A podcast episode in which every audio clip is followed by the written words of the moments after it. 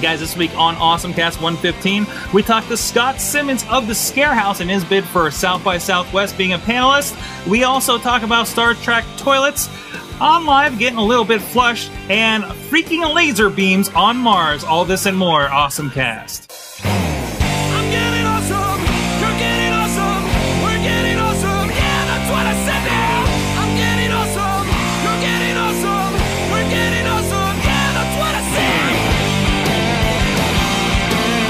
and gentlemen, welcome to the Awesome Cast 115, the scary edition. You'll see why in a minute here. And uh, I'm, of course, uh, Mike Sorg, Sorgatron on the internets, the uh, Twitters, and all that stuff. And with me, as usual, is my trusty couch buddy, Chachi of InsertCoinToBegin.com. How you doing, sir? Hi guys, I'm doing well. How are you, Sorg? I'm doing great. Doing Fantastic. great. And also with us on the line, as usual, is Rob De La Creta. There he You is. know, I, I really hate the fancy.com right now. I don't understand. What what is the fancy.com other than the thing that uh, Fuzzwad sends us from time to time? I'm pretty sure it's just a link farm and it makes me like want to hit things. So you go to the fancy.com, you can't look at anything unless you sign up. Like you, you get a shadow box effect. You have to sign up with Facebook, Twitter, or sign up with an email. And so I try and sign up with Facebook. And at this point, like I get a pop up effect, like it's going to ask me to sign up and then it just disappears. So I can't look at the stupid, worthless thing that I'm trying to talk about. I got a grill with donuts. Ah, I got donut maker when I brought up the fancy. donut maker. Yeah. You've clearly already stolen your soul. Rob, Hmm. Yes? I'm gonna need you to stop being Scrooge. But it's so the internet, man. Hey, somebody has to be. Somebody really somebody has to be on here, right? Mm. So No, no one has I'm to. gonna Be. sign up to the fancy as Chachi. I will murder you in that'll your be sleep. awesome. I'll get my switches Good. right. And we got a guest with us tonight. He's known on Twitters as Scarehouse Scott. Uh, Hello. Scott Simmons of the Scarehouse, and uh, he has his uh, he got his beauty, beauty rest today. Obviously, Yes, yes, absolutely. That's my that's my that's my new that's uh, that's totally a live picture. yes, completely for the video people. So, uh, how you doing, Scott? Doing good. A little. I'm going to apologize in advance. We're we're about we're very close to opening. We do we do our first rehearsal in two weeks. So uh, apologies if I'm going to be a little bit more frazzled than usual tonight. That's perfect. That's probably perfect. It can't be more frazzled than I am right now. Uh, uh, for those for those wondering, uh, right before the show, and I gotta find my mouse again so I can find myself. There I am. There's Chachi. There we go. Hey. So uh, yeah, when we uh, started the show, right before uh, we lost the monitor somehow, and so I have us hooked up to a 42 inch plasma that's apparently lost half its plasma, and it's over here. So if you see me looking in between shots, that's what's going on, and things get a little slower than they usually are. So uh, so yeah, so that's going to be the shows for tonight. Um, so well, Scott, we had you on uh, because. Uh, you popped up on Twitter last week that you're trying to get into uh, uh, South by Southwest for one thing. Uh, can you tell Yeah. us a little bit about what's going on there? Yeah, that's one of those things that um, I'm, I'm, I don't know what's. I'm a little terrified that it might actually happen in some ways. But um, you know, I've never been to South by Southwest, and uh, I was always a little intimidated. But as I've I've gotten to know a few more people who go on a regular basis, and they all said, you know, if you and I actually Barb and I, my wife Barb and I, we were in Austin. Um, I guess a couple months ago for the first time, and absolutely loved it. And I thought, well, I, I was just going through the website and I saw that they had the whole panel picker system where you can go in and submit submit um, you know submit a proposal. And I thought, well, I I'm willing to bet there haven't been a lot of people who talk about haunted houses and interactive media and transmedia storytelling the way we do it. So, you know, I didn't. I went ahead and put together a proposal, and uh, darn if it didn't seem to attract some attention. So, you know, I don't know. I'm not certainly not a lock by any stretch. I'm just under consideration, but as you know, as they say in award shows, it's an honor just to be nominated. Um, There you go. but it is pretty. It is pretty trippy and, and uh, pretty wild. Awesome. And that's at uh, the South by Southwest panel picker. I don't know. Is there a short URL for this or anything? Uh, Uh, there is, and let me see. I think there is. You know? You know? I've been tweeting about it like a madman on my Twitter, Scarehouse Scott. Um, I think I designed it. I can't. I can't remember what the short code is for it, unfortunately. But uh, Either way, we're tweeting it. Uh, for those for those interested, it is at uh, uh, panelpicker.sxsw.com slash vote slash uh, 4677. And there's some videos on there about some of the stuff he's into, and it's a, a fright site creating interactive nightmares.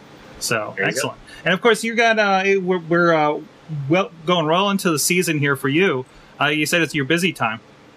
Yeah, I mean, it's funny. A lot of people. I mean, Oct- October's busy, obviously, but October's busy in a much different way, really, for all, all of us. And uh, you know, in October, it's more about the endurance because you're open for so long, and then you've got to fix the stuff that gets broken or messed up, and and you're, you know, it's much more of a stamina physical thing. September and August are when it's really nuts because you just as somebody said, you know, if you have a project with a deadline, this isn't a deadline that could get moved. You know, we open September 21st. hmm It's not like we can say, oh, do over, we need an extra week. Like, no, we got to be ready.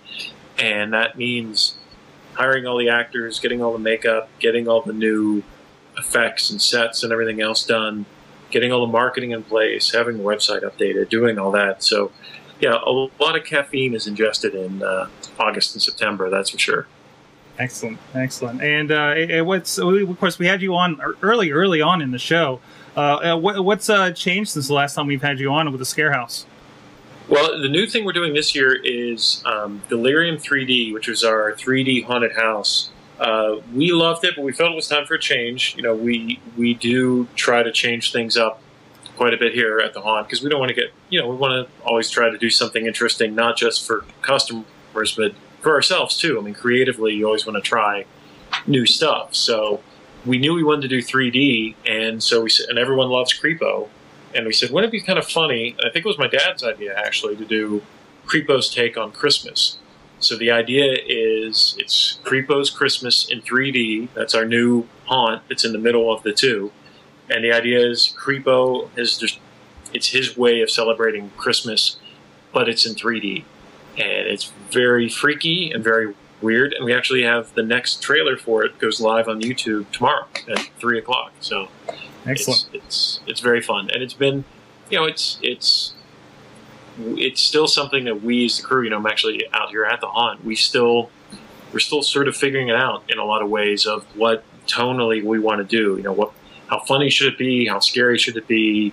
You know, it's it's uh, it's very kind of twisted concept. It's not just like well, zombies or scary uh, demons in the closet. You kind of go, well, how do, how's this going to work? And you know, that's what scares us, but what also kind of excites us at the same time.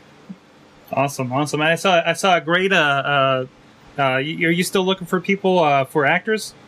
Um, actually, we had a huge turnout this past weekend, and uh, for now, we're actually good. Um, it was a record-breaking turnout. Uh, I, I think people really responded to the the video we did, and I think that um, yeah, I think just a lot of people who've worked here over the years have told their friends how, how much fun it was to work here, and so yeah, we we actually had a full cast and a really nice turnout. Awesome, awesome, excellent. And uh, a- a- anything new going on in the world of social media? Because I know that was one of the big, things we talked about is how how you guys reached out and how it's uh, been like a you know kind of a year round kind of a, uh, push for you guys. Uh, is Oh, there yeah. any new things that you tried that uh, that that really stuck out this year? Well, you know, we are um, two things, and I know one thing is we are finally integrating uh, a much better blog into our existing website. That is not quite ready to go live, but should pop up any day now if if all comes to pass. You know, it uh, which will allow us to sort of get more in depth. But I mean, this year. Even more so than any year in the past, I used to keep a really low profile on social media, just posting periodically. And this year we just said, well, let's just go fall, let's just go all out. So, you know, we've had the podcast, we started the podcast this year all the way back in March. You know, so we've had a mm-hmm. podcast up every other week from March on, which is much, much, much earlier than we've ever done it before. And then on Facebook, you know, we've been posting two to three times a day on our Scarehouse Facebook fan page. I'm sorry, the Scarehouse fan page on Facebook, uh, two or three times a day for months, and people seem to actually like that. You know, they not all the content is self promotional, but um, it's it's been a nice surprise. We were worried that maybe that would get that people would not want to hear from us that much, but actually we've seen engagement and fans go up quite a bit. And I think part of it is that we're not just using it as a promotional tool. I mean, now that it's getting closer to open, of course, we're saying, watch our video, buy our tickets.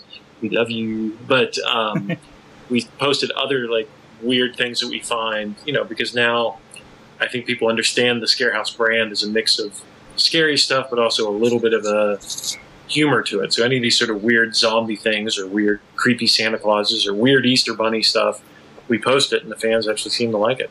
Excellent, excellent. So it's the Scarehouse, scarehouse.com if you want to check that out. Um, and, and all the stuff. If you're not in the Pittsburgh area, there's definitely plenty of stuff, like I said, what he's doing with the Facebook page and everything. Great videos uh, to see kind of what, what it's about. So go check I'm, that out. and a ton of stuff is going to be coming up on YouTube. I can tell you if if we've already been, you know, we're going going to be posting at least one new video a week every week between now and um, November. And uh, you know, if you you can see if anybody's been following us on YouTube, you can see that you know the order the, the level of stuff on there is starting to ramp up. Mhm. And uh, yeah, you're going to see a lot of stuff on YouTube, a lot of content that is even not necessarily about the haunted house, is sort of tangentially related to it that I can't quite get into yet, but some really exciting stuff. Awesome. Everybody go check that out. Um, oh, there's Josh. Did you have something to say there? Yeah, I I gotta say, uh, I'm excited to see the uh, the new part, but I, I'm kind of sad that it means that Delirium had to go. Yeah, we I mean we loved Delirium, but you know after four years, and what we do is we do a lot of customers, a lot of customer surveys, uh, not just on social media, but we actually email and we do it on site, and it's always been one of our most popular haunts. It's the one that's you know it's one of the reasons we've been on the national TV shows and stuff, but people the people in the surveys were saying they were saying they loved Forsaken, they loved Pittsburgh Zombies, and yeah, Delirium was fun, and it was just you start seeing like you know that's you always want to be sort of one year ahead of it. Like we're running the risk of them getting a little tired of it, and so I mean, but believe me, we. It, it, it was definitely some stages of grieving as we had to come to terms with getting with uh, retiring it, but uh, so much fun. Well, I mean, you'll get my business either way, honestly. Okay.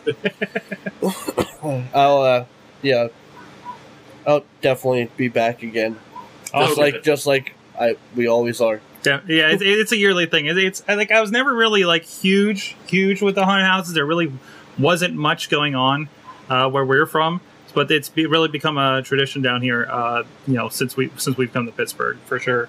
So So yeah, and it's I mean we're lucky in this market that I mean you have Hundred Acre Manor is very good. mhm. Kennywood does the big, you know, their big Phantom Fright Nights event, and I mean even there's some smaller shows, like Cheeseman Fright Farm, and then larger shows if you're willing to take, you know, if you're willing to take a drive to other parts of uh, Pennsylvania, you know, throughout uh, Philadelphia and the middle of the state, there's some great haunts. It's, it's actually, and this is true. Um, not every state has a ton of haunted houses, but Pennsylvania, Ohio, Michigan, and Texas, I'd say those four states have more haunted houses probably than any other, than most of the other states around us. definitely, definitely. Um, excellent. And uh, if you you want to hang out here with us, Scott, and uh, talk some tech news. No, sure, sure. I'll, I'll add my totally not knowing much about tech perspective on it. That's fine. That's fine. All kinds, right? Oh yeah, All right, let's get into it. First of all, uh, Frank Chenoweth, who's uh, been on the show a few times, he's always great uh, sending us some some some uh, different things. First thing is from the site that was making uh, uh, Rob angry here at the beginning of the show. Uh, so this is over on Fancy.com. Uh, Clear Touch multi-touch keyboard and trackpad by Translucence. Is this the one you found on Kickstarter, there, Rob? Yeah, that's that's the link that I put in the thing. Okay. Yeah. um, I don't know if we talked about it on the show before, but I've definitely looked at it before. hmm And uh, one more reason to hate the fancy. Oh. So the fancy seems to be like a if you know like Svpply or like the days before Pinterest where you would like find things that you want and then you add them to your profile, right? All sounds very familiar. But so uh, the fancy is uh, apparently like sort of like that, except really bad because you can't actually buy the thing And it's not like it's out of stock. It's because it's a Kickstarter and it hasn't completed its its like build yet. They don't exist yet. Mhm, mhm. So they're like, buy it for 250 bucks because if you go to the Kickstarter that finished in January, uh, a pledge of $250 would give you a wireless multi-touch keyboard. But if you go to their Facebook page, facebook.com slash translucents, you can get all the updates about why they haven't finished production yet. So this is a good, like, the trials and tribulations of, I'm going to start a project on Kickstarter. Oh, wait, it's a lot harder than just getting the money. Yeah, yeah, you, you'll you'll get a lot of those. And he also brought us uh, a two hundred and forty dollar NFC keyboard with non-rechargeable battery. Mm. The, neat, but not practical. Practical? Practical, yes, practical. It's kind of cool. I, I kind of like Practical. that. That design's kind of interesting, though. That that's it, for those on audio. It's kind of a split design uh, where your phone sits in the middle, and, and you know it's kind of like you know I guess if you've seen one of those ergo keyboards, but you put a phone in the middle of it, that could be good for travelers, right? No, No, Yeah. no, I don't. I don't see it working at all. no. I, I just see it as another thing that people have to carry. And it seems like it's a let's see, it's an NFC powered keyboard for smartphones. Um, Does it bend? that'd be great if it could bend. But uh, Yeah, it, it no, folds, I don't- It hope- folds in like thirds. yeah, we we got a video up here. So yeah, okay, yeah, it kind Yeah. of bends. It's totally flexible and bendy. And I mean, for all the traveling that I do, there's plenty of people using people like this all, all the time. But the People, prob- people, people using people like this, and by people like this, I mean this keyboard. Yeah. But I guess the issue is it's saying here is the keyboard's battery is neither rechargeable or replaceable. Once its lifespan of 18 months, as in eight hours a day, uh, has come to an end, it's time to throw it away. yeah, for 240 What? bucks. wow. So I, th- I think what happened here. So it's uh the video that talks about this is from a Norwegian co-development company called One Two Touch. hmm E- Either um, the original company that made this thing um, basically like sourced this in China and and lost the uh, intellectual property, so to speak, and somebody else started making them. I would say is probably the most likely thing because the price for it is actually listed in yen if you want to buy it uh, and it's from the Japanese company Elecom. So I'm gonna say that somebody ripped off somebody else's design, but it's China, so they're just gonna spew out a bunch of them to clear like the manufacturing line and supply, and it doesn't matter that the battery doesn't last. 'Cause- Sonic Screwdriver said, "How hard would it be to put in a battery door? I could do it with a Swiss Army knife." There you go. There you go. yeah, that's true. I mean, everything is hackable if you can get into this thing. It's it looks like it's uh it's silicone, so you would lose out on some waterproofness, but um, you could probably get in there and do something with it. It looks fun. It's a cool concept. Uh, unfortunately, yeah, it's not practical at all. If I Two said hundred that forty price- dollars for use it once. Yeah, yeah. Yeah, no, well, I it's, it's, so. it's use it for a period. You got a year and a half out of that thing, and then let's think how how long do your gadgets usually last? And well, I mean, you've got a honestly, year and a two half. hundred forty dollars for a mobile keyboard. hmm That's the problem. Yeah, Forget the battery. The battery could last five years. I don't care. It could be rechargeable. I don't care. I'm still not going to pay two hundred forty dollars for something the size of like three iPhones laying next to each other. So, and the last thing that he sends us today is something called the Ubi that's on Kickstarter. So we'll see if this actually happens too. Uh, this is apparently a device that's a uh, uh, they call it a uh, it's an always-on voice-activated internet device for your home. Hmm. It stands for ubiquitous computer because Ubi is always on and always listening to you. Because that's not creepy. Yes, Yeah, yeah. I get scared when my Kinect moves around looking for me. Yeah, Yeah, that's creepy. Uh, you can use it as a for voice-based searches on the internet, act as a personal assistant, control home, home's climate, be a baby monitor, and also act as a notifier when receiving emails and other notifications. So this goes back to like I was talking about recently the uh, you know that idea that a phone rings and you hear it everywhere, and I get a I get an email and all my i devices go off in the house. hmm This is kind of even worse that you get an email and this just goes off throughout the house. Well, how does it go off? Does it talk to you? Like, will it make an announcement? Like, excuse me, sir, you have an email. Oh yeah, well, Frank says uh, meet Jarvis uh, attached to this. Uh, this. Oh link. man, you know what? Give it a British voice, and I'm in. you make it sound like a butler. I will buy that thing. I will hook it up, and it will talk to me as soon as I get home. Sonic's in the chat in the chat room saying, "So you walk in and yell Reddit on the toaster." Yeah. So I it, it's something interesting, and, and- and another one of those cool ideas coming out of Kickstarter. We'll see what uh, if anything actually comes out of it. I guess.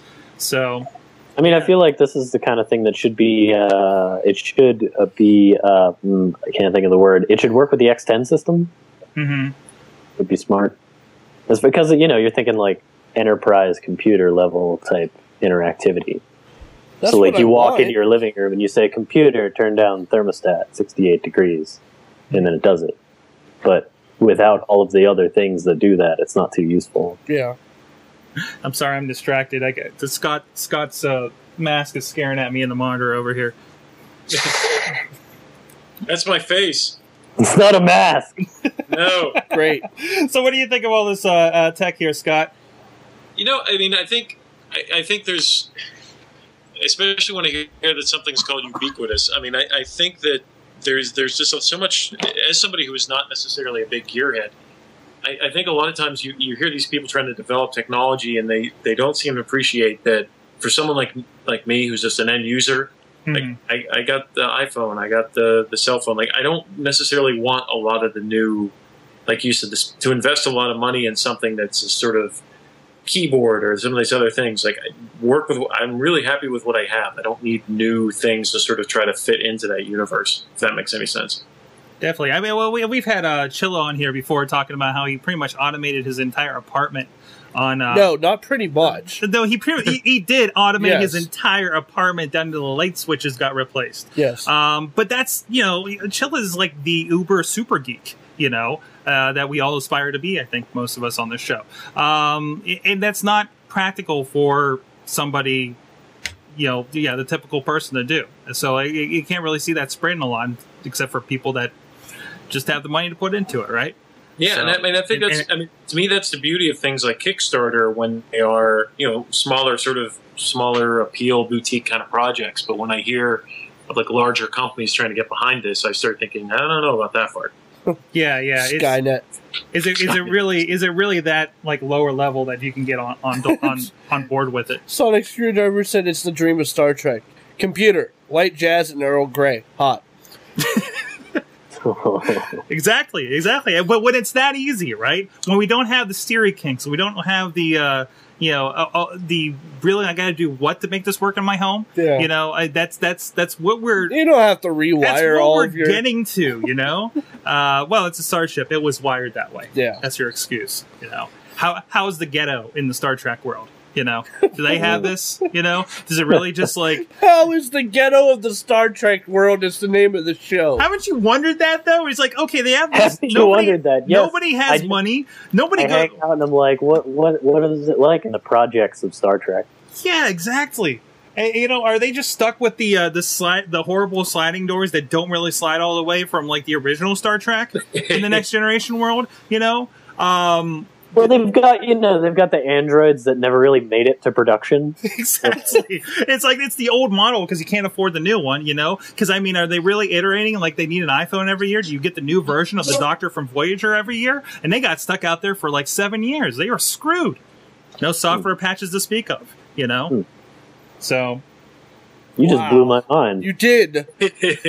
The replicator only makes ramen noodles. Well, you, you think like so uh, Moore's law and the way technology increases and all that good stuff, and how much intelli- technology has increased for us mhm. in the last seven years. Realistically, if they like you know disappeared in the galaxy for seven years and came back, everything on board would be completely obsolete. yeah, yeah. It's like somebody handing you a zip drive. That's like literally how long ago zip drives were. See, the people in the ghetto are using the uh, the the disc, the voice disc from the first series. Remember those? They were just like floppies. They stick them in, and it was this bad computer voice that was talking to them. And that was their encyclopedia. That was their Yeah. internet. So Uh-huh. somewhere we took a dip, right? Yes. So The Enterprise docks and says, "Let me show you my ColecoVision." oh man, um, hey man, you want to come on and play some Pong? it's like, is there video games there? You know, is it is it? I don't know. You, you never These like you the ever things- watch Star Trek and say, okay, how, okay, this is this, the Star Trek is the. I'm completely going with this. Uh, Star fine. Trek is completely like uh, if you're watching like because it's a ship, you know. Well, I mean- it- it's a very militant experience in the long run. Yes, there's families or whatever, you know. It's utopian as far as that goes, but then it's like, again, what happens to the people not in the Federation? Right. You know what, you hap- see on Star Trek is just like it's like the smallest little slither of like what the world is at that time. Yeah, yeah. I mean, Like, and, you and don't all know you what's- see is San Francisco. Right. That's it. I mean, you see a little bit more in Enterprise, but again, that's more like that's only about hundred years from now. So that makes a little more sense until they like eliminated half the world's population in that one season. We've Um, out nerded the other 114 shows. probably, probably. But I mean, even like to the point where I remember it was a big deal because it wasn't not Battlestar Galactica, was it? Babylon Five. I remember it was a big deal. I like I never really watched Babylon Five back in the day, but I remember they made a big th- deal in like TV Guide or something. Remember this was before the internet, uh, because they actually showed them going to the bathroom. All right. Like, Well, like they had important urinals or something. You know, it's like so. How does it work in Star Trek? You know. It, and I always wondered if you get if you get the because you you can actually get uh, schematic books like engineering books of like what the Enterprise's layout is. Where's the bathrooms? Are they going to be on those schematics? I'm sure there's some Trekkie out there that's going to tell me for sure. Wow. I mean, I feel like this is a Google problem as much as this has become this week in the Enterprise. uh, bathrooms. Hang on, hang on. Bathrooms on the Enterprise. How many bathrooms on the Enterprise? the Sonic There better be a Screwdriver says the entire show is like a military base of today, Yeah. and they are on the schematics. Here's something that's going to blow your mind. Hmm. Oh, Star. Trek is the MASH of the future. Thank you. I was trying to think of a military show. Yes. Ma- Well, no, not so much. It's it's not as wartime. I think in the long It's run. always wartime on What's Star what's a more peacetime thing that happened on like a submarine or something? on TV? seaQuest DSV. Wow.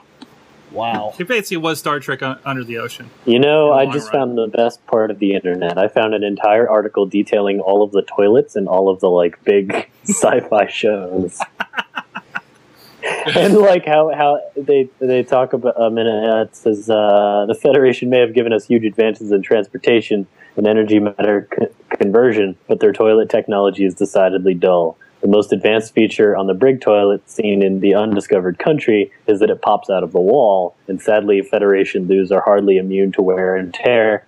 At one point during the Voyager's journey, the ship was down to a mere four functional lavatories. And if Jonathan Frakes is to believe, the situation on the Enterprise D is even more dire. And then we talk about all of the toilets on all of the ships Babylon 5, Galaxy Quest, Firefly. I didn't even know that you saw a toilet on any Star Trek anything. Now I Apparently, I yeah. am specifically going to seek out undiscovered country on some streaming service just so I can find the bathroom scene. Um, brings a new meaning to run pee, right? Oh, So, um, I'm going to throw this one. Sonic Screwdriver Yes. says Star Trek 5. Star Trek Five, Yes. He That- said, Final Frontier. yeah. That was the real Final Frontier right there. All right, let's get out of the toilet humor. Uh, let's talk about video games, shall we? It wasn't toilet humor, though. It was It a was like literally toilet humor. It was though. a serious discussion about how they went to the bathroom on Star Trek, which is something that they need to they need to include that at least once a season. just to remind us that Yes, things, things are to still remind- the way we we remember. Right. Just to ground us in reality. Exactly. We need to see the bathroom. They still go to the bathroom in the future. But you know, and for me, I mean, I'm, I was, you know, was and still am a big geek, and a big nerd. The problem I always had with with most of the Star Trek stuff, especially in Next Generation, is they were always the top of the class types. You know, they were always so clean. They always were the smartest. They were always the bravest. Like I would have gotten into that show so much more if it was more like a Serenity or a Firefly, where sometimes they screwed up and sometimes they had some little dirt on their uniform, or yeah, they had too much Romulan ale and had to run to the bathroom, you know. But they were always just so friggin' perfect and so friggin' smart. Like, uh, I couldn't get into it. Here's the point: there was no like middle low class people on the Enterprise. No, No. the Enterprise, no, because no. But well, now you saw a little bit. I think with Deep Space Nine. Equal equal opportunity, yo. Well, there, there were the well. oh man, I just this is we're going to a bad place. So All right, fine. Let's move on. there were Oh, no, I want to hear this. There were distinctions in class based on race. Ferengis, anybody? Oh. I it really, yeah, and, and I think that was illustrated a lot in Deep Space Nine because Oh, it, yeah. it was like that. That you know, it was the closest thing you got to seeing how the other half lived. But again, it was on a space station, you know, Mm. so it was like this multicultural thing going on. Uh, they were dealing more with Card- Cardassians and and and tough political situations and and uh, at a point Oh, the other religion. thing. So the Federation, because it's federated, you know, they involve all the different races, but all of their enemies were always one race. Although, correct, somebody can correct me if I'm wrong. Wasn't a lot of that from sort of an edict from Gene Roddenberry that he didn't want? Like he had very specific ideas on how he wanted the people to act, and he didn't want them. He didn't want the heroes, the protagonists, to be a little to have certain characteristics, and it was really once he passed that uh, Berman and the other guys were able to get into Deep Space Nine and go, okay, let's get a little grungy and a little dirty. Is that that's my memory? Somebody could tell me I'm totally wrong, but I, I think that could be part of it. That Gene always had this sort of very clean, um, old-fashioned approach to the protagonist, and he wouldn't let certain topics go in there. And then once he died, they went, okay, let's do Deep Space Nine.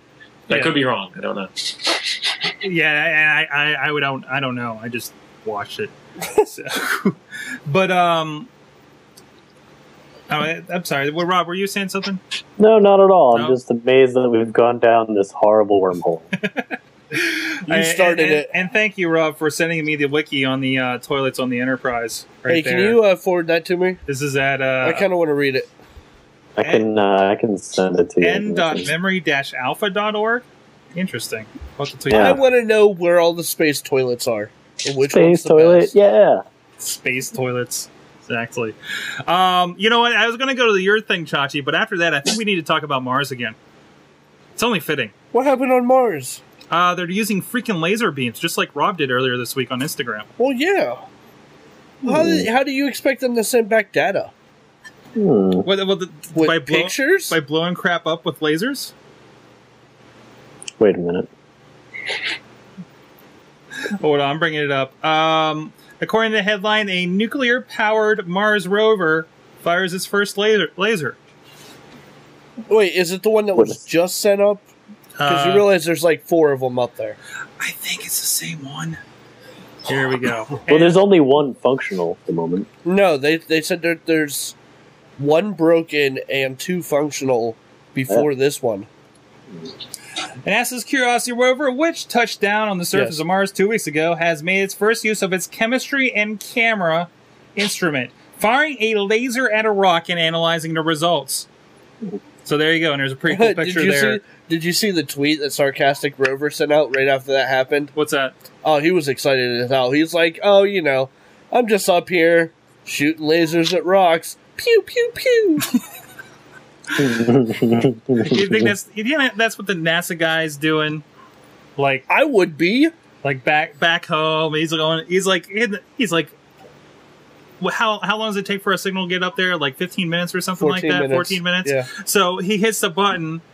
He's timing yeah, fourteen he minutes. A, he has a stopwatch. You just like you He's just like, like- watching that. 10, 9, 8, 7, 6, 5, 4, 3, 2, 1. Pew, pew, pew. Meanwhile, everyone else in the room's just staring at him. They're like, really? Oh come on, they're go- they're right along with that. This is like this is like the greatest group of geeks you've ever found. These guys know where the toilets are on the Enterprise. they not only you know you're right they're not only they not only know but they also know where there's replications like replicated toilets here of the ones from the enterprise wow.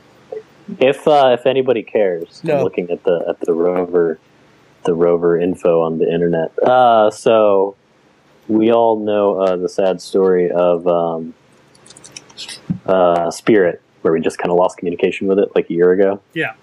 Just kind of stopped talking to it. So the Spirit, uh, there's uh, the Sojourner, which was the first U.S. rover, uh, stopped communicating in '97. Beagle Two um, was 2003, and it doesn't say that we can't communicate with it anymore, but it doesn't look like it's doing anything, and that's from uh, the UK. And then there's Opportunity, which is the still the other functioning rover. So really, there's Opportunity and Curiosity. I don't know what this third thing you're talking about is. Insane. What? Because the U.S. only has Sojourner, Spirit, Opportunity, and Curiosity, and Opportunity is still functional. Okay. Yeah. Well, I, I was under the understanding that there's two older, still functioning Hmm. rovers up there, and the new one. Hmm. Interesting. Wouldn't it be funny if Spirit bumped into Curiosity and they like jump started? Oh, it'd be Spirit. hilarious. That'd be amazing. Like it, it, it would be like just roaming around, and the operator didn't see it, Hmm. and just like, like Rob said, like knocked a rock over it, like a, not like a boulder, but like a a softball sized rock into it, and it just turned right back on. I'm sorry to bring it back around to this, but every time I hear about like one of our things going out there getting lost, I do think about Star Trek One, where I came back with like artificial intelligence that was trying to complete its mission. Yeah. See, I keep Yeah. thinking of WALL-E. Y- yeah, you know, that too, that too. Like I, I picture like the old one up there, like one of the old ones still moving around up there, doing what it's supposed to, but it just can't tell us it's doing it. Yeah, yeah. Like it's just up there packing rocks in. And all of a sudden, this new shiny model came down. It's going to fall in love in it with Yeah. it. I mean, I watched it. Uh, uh, I mean, you know, you got to think, you know, it, the WALL-E rover is down there. It's looking up, sees it, sees it land in wonderful fashion with the crazy uh, space tether thing they have going on. you know, see a cool one. So, um, let's bring this back over here. Uh, Chachi, we'll, we'll get to your thing here. Um, so tell us what's going on with OnLive. There's an interesting shift. Everything, everything, everything is sh- going on with On Live. well, yet nothing. yeah, yeah, um, nothing. If you're unaware, On Live is a cloud gaming solution. Uh, you pay a subscription fee plus pay for the games. We talked about it being on board with Yeah. last week or a few weeks ago with that Ouya. Uh, a Um, few TVs have it. but it, requ- it it lets you use your computer to play console video games essentially or or other devices yes um so in the cloud. i took friday off In the cloud.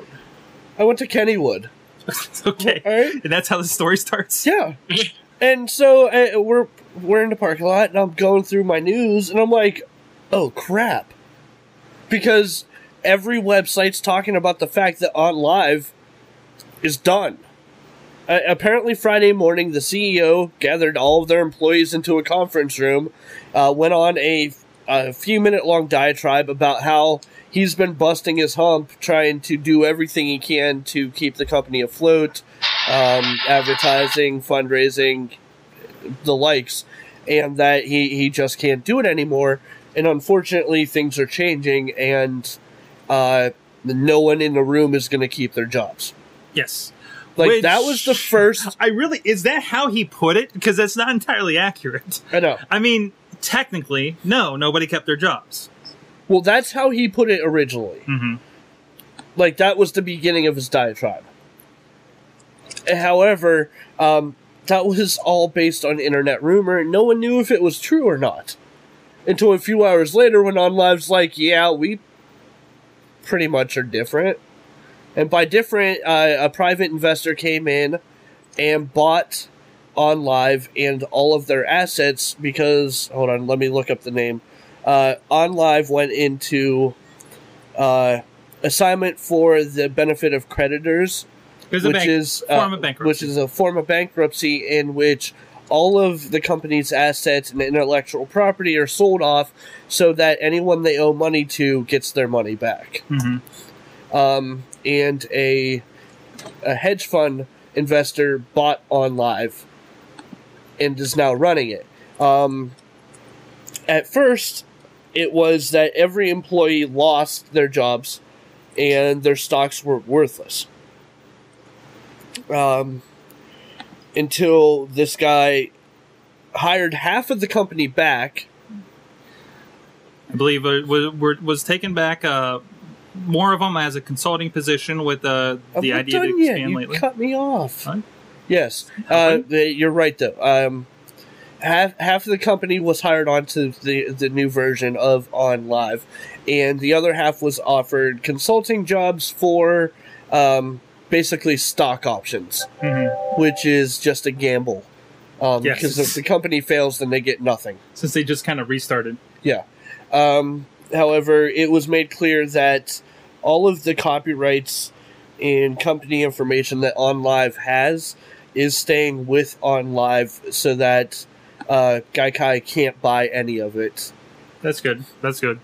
Um, and they said that there is absolutely no interruption in the service for current subscribers.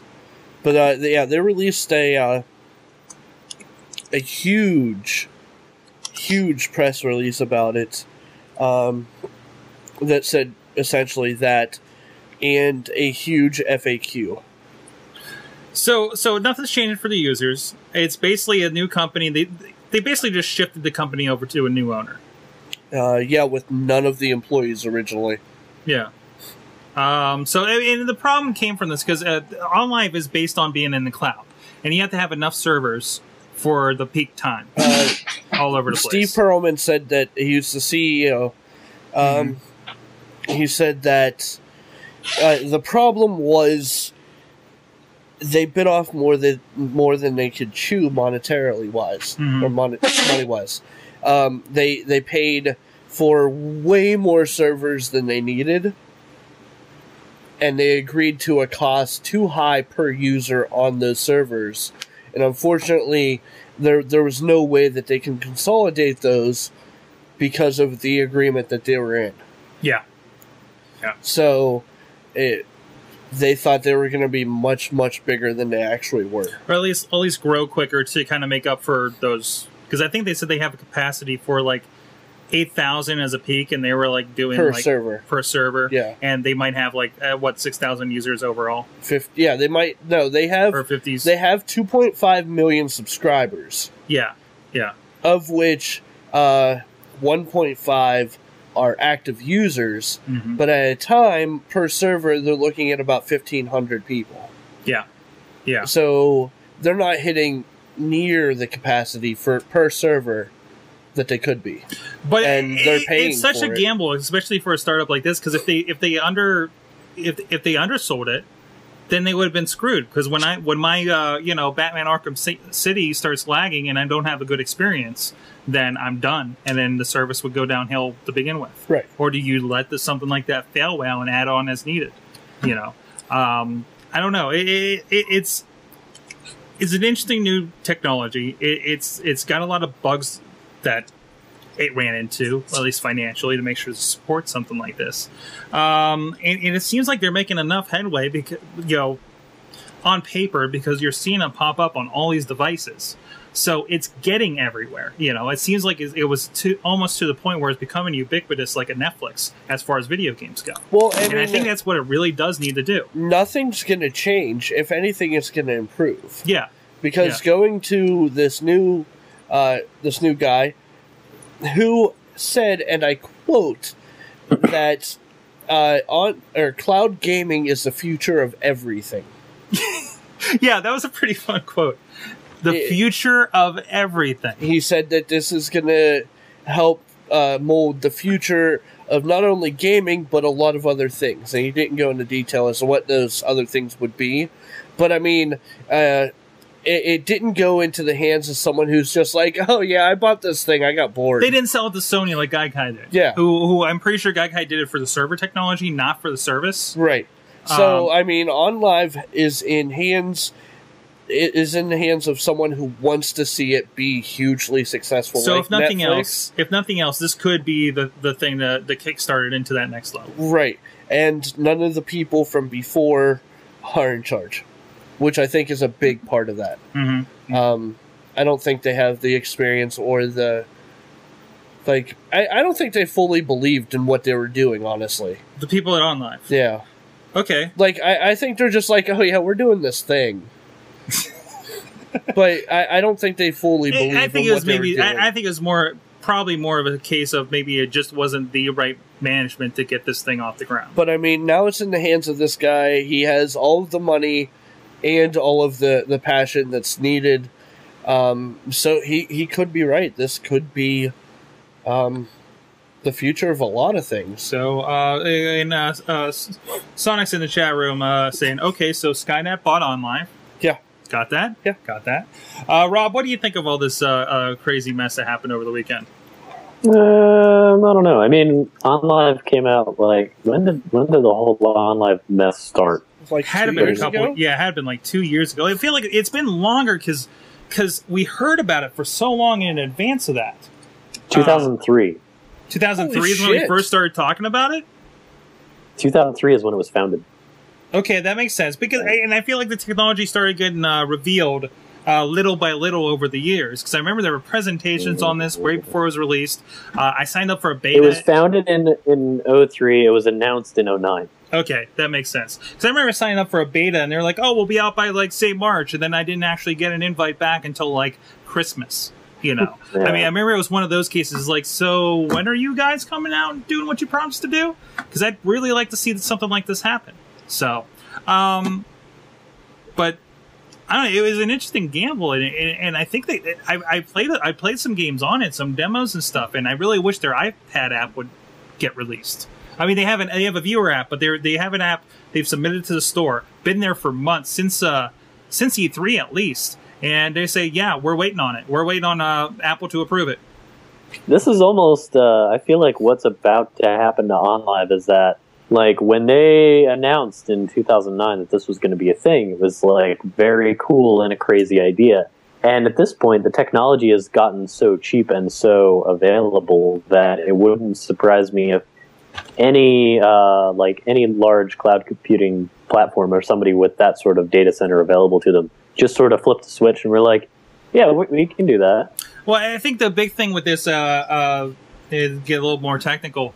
Um, I think what the problem that these guys solved more than like just a general cloud computing place is the latency issue.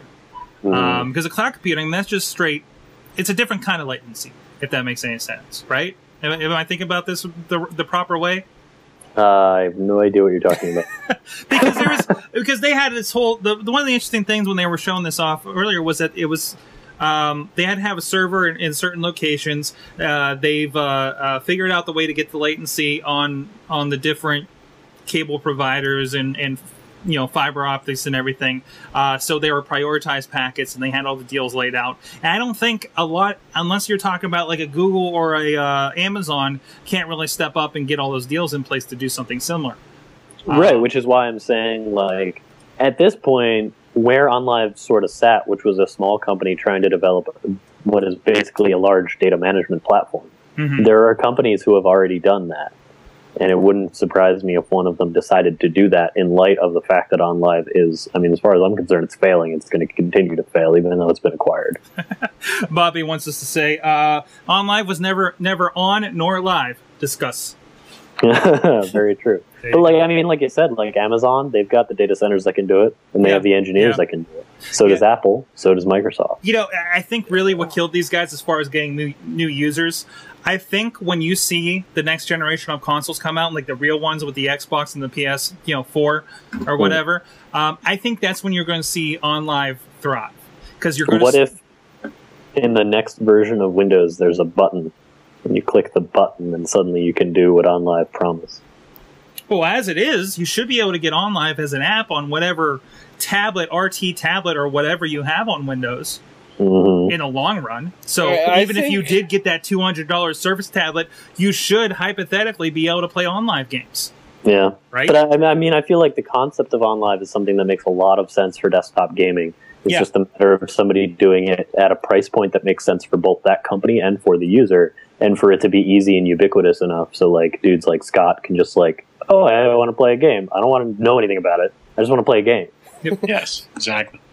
Yeah, I, you know, I, Rob has a point. Um, in the event that this doesn't work, the only company I, I could see, uh, two companies, the only two companies that I could see have the testicular fortitude for it, um, would be Microsoft, who has already proven that they will do something at a loss if they know that it'll eventually succeed. Okay. Because I mean, look what they did with the Xbox. Yeah. I mean, how long were they taking a hit on that before it finally started to pay off? Or Apple. Mhm. Mhm. I think those are the only two companies that would have the balls to to step up and be like, "Oh, we could totally do this." Yeah, and they also, it's not just that they have the balls to do it, but they also have the infrastructure to make it something that is, you don't have to develop users for it. Where, like, if Amazon did it, they'd have to sell it. Well, yeah, because I, well, I mean, uh, Apple and Microsoft already have, uh, well, first off, like you said, the equipment for it, and they already have the audience. hmm So, I think the audience is a big thing because Apple would do it, but they wouldn't tell you that they were doing it. yeah, Somebody eventually would write an article about it and be like, hey, this new feature of this way that you're playing this game, this is how that works. And it's based on the technology that we all knew from OnLive when OnLive failed. yeah. Hmm Well, uh, I want to hit one more because we're running a little bit late because of the technical problems we had before here. Uh, but I think this uh, fits right in with our theme for tonight. eBay bans spells, curses, potions, and work from home business information. Didn't Etsy just do that last week? Did they do that last week as well? Is it Yeah. is, is this something that's uh, an ongoing issue in the uh, web world there? I, I think it is because Etsy. All, you used to also be able to buy drugs on Etsy. Hmm. Uh, you could you could get like pot necklaces that were actually made of pot. You could smoke them if you're in a bind. That was the thing, uh, and also the whole like there's a legal issue in selling quote unquote spells, so they had to uh, turn all that off. Hmm. Uh, my whole thing was uh, pre-show. I I was looking at the notes and I was like, wait, they just now banned that stuff? Yeah, that's that's the other funny thing. Because I mean, eBay's been around forever. Well, remember back when you could sell your soul on eBay? Yeah, Yeah. I do that thought that's when they banned that everything else. Like you would think that they're just like, oh, you know, while we're on here banning the fact that you can hawk your uh, your kidney or your soul or you know things of that nature. We should probably take care of this other ridiculous stuff that people can't sell anyhow. According to uh, The Verge, as part of the 2012 fall seller update, eBay is banning the would-be wizards from selling their wares. Several metaphysical and quote. Oh, the alliteration, Oh kills. man. Um, will be dropped as of Aug- as of August 30th, and sellers will have to remove listings for quotes, spells, curses, hexing, conjuring, magic, prayers, blessing services, magic potions, and healing sessions. Wait, you can sell prayers on eBay? I I believe it. Oh man, I believe it. Definitely. You know how rich I could be. That's right, 'cause buy you're ordained. Buy it now, five bucks. I'll say a prayer. Well, for you have until August 30th to get makes that mint, sir. Um, and there's actually this this this auction is unlimited. Hey, wait, wait, what is this? It, it, it, it- oh. hold on, I, I just read this next paragraph. Since most vampire transformation spells and similar items specify that the physical changes won't take place except at the buyer's whim, it's apparently difficult to determine whether someone has really been swindled out of the ability to levitate or is just faking it. Oh, That was a good touch. but how will people level up in a charming RPG-like manner? Where will I buy my Phoenix down? That's from Bobby. And Zero said, "Good thing I bought my last batch of mana potions before this happened." exactly. Go somewhere else. Well, you know what? There's a void that some uh, uh, young entrepreneur can step up and fill. Right? What do you think about this, Scott? Are, are, does, does this uh, affect your business in any way? You know, it, it well, it does because you know I'm always looking for weird content to put on our Facebook page.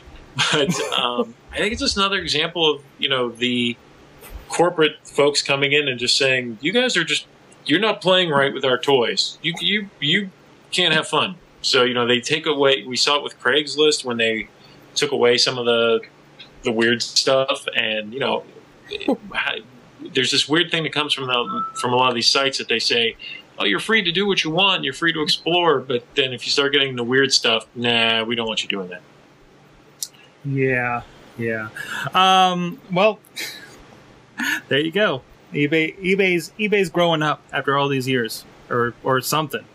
Um, Wow. On that note, uh, we got to get out of here, guys. Scott, you're at scarehouse.com. Yes. At Scarehouse Scott, if you want to follow him on Twitter. He's a good guy to follow. Oh, thank you. And uh, anything, what, what- what's immediately coming up for you that people can look out, up for again? Well, I think um, definitely YouTube is going to be big for us for the next few weeks. I mean, I think we've got a new trailer going up tomorrow, and then yes, starting after Labor Day, every Wednesday, uh, every Wednesday we'll have a new video, and sometimes as many as two or three videos a week every week, all throughout the whole Halloween season. Excellent. Oh, actually, one other quick thing. We recorded it just yesterday. I can't believe I forgot to mention it.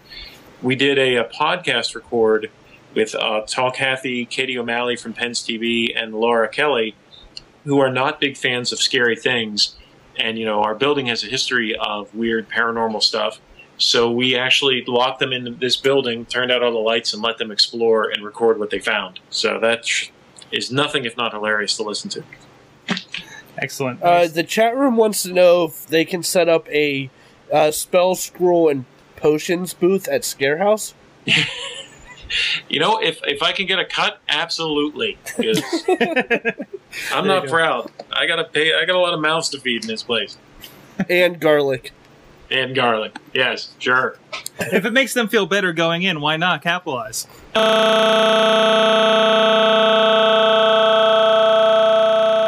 LC Duck, the Twitter name as well. I saw I saw on Instagram that you were playing with lasers this week. Well, I'm always playing with lasers. That's Did you shoot rocks?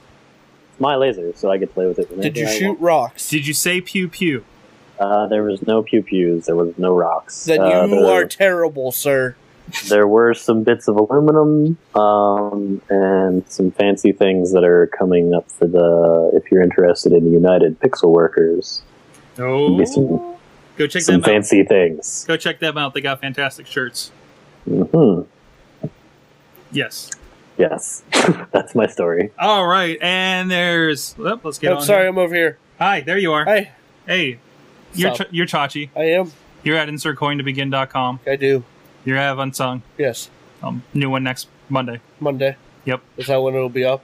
Yeah, that's the plan. Are you gonna edit it Sunday? I'll probably, hopefully, I did it this week. Yeah, nice. but Yeah, I, I, I'm everywhere. I do video game stuff. I do nonprofit stuff. I, I do chachi stuff.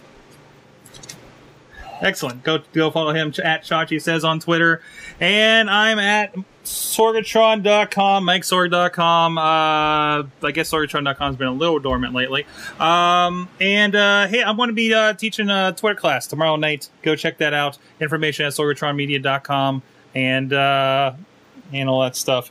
Um, yeah, this has been the awesome cast, and I completely lost my notes.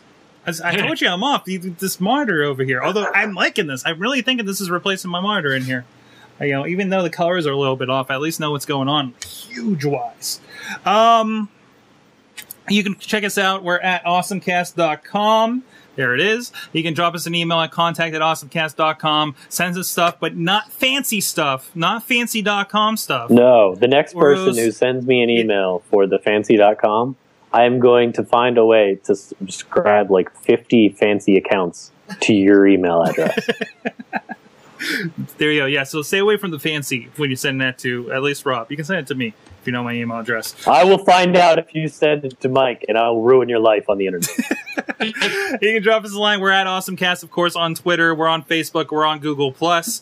Uh, you can drop get us at uh, Buzz is like, why no fancy? I find neat things there in the chat room. Uh, Um, and uh, I don't even know. We're here live every Tuesday at 7 p.m. Eastern, except for tonight when things break. Um, so please check us out, and we'll come around eventually. And uh, you can join us live in the chat room. Thanks to our awesome chat room. Thanks to our awesome guest Scott from Scarehouse. Uh, thank you. You've been our awesome audience. Have an awesome week.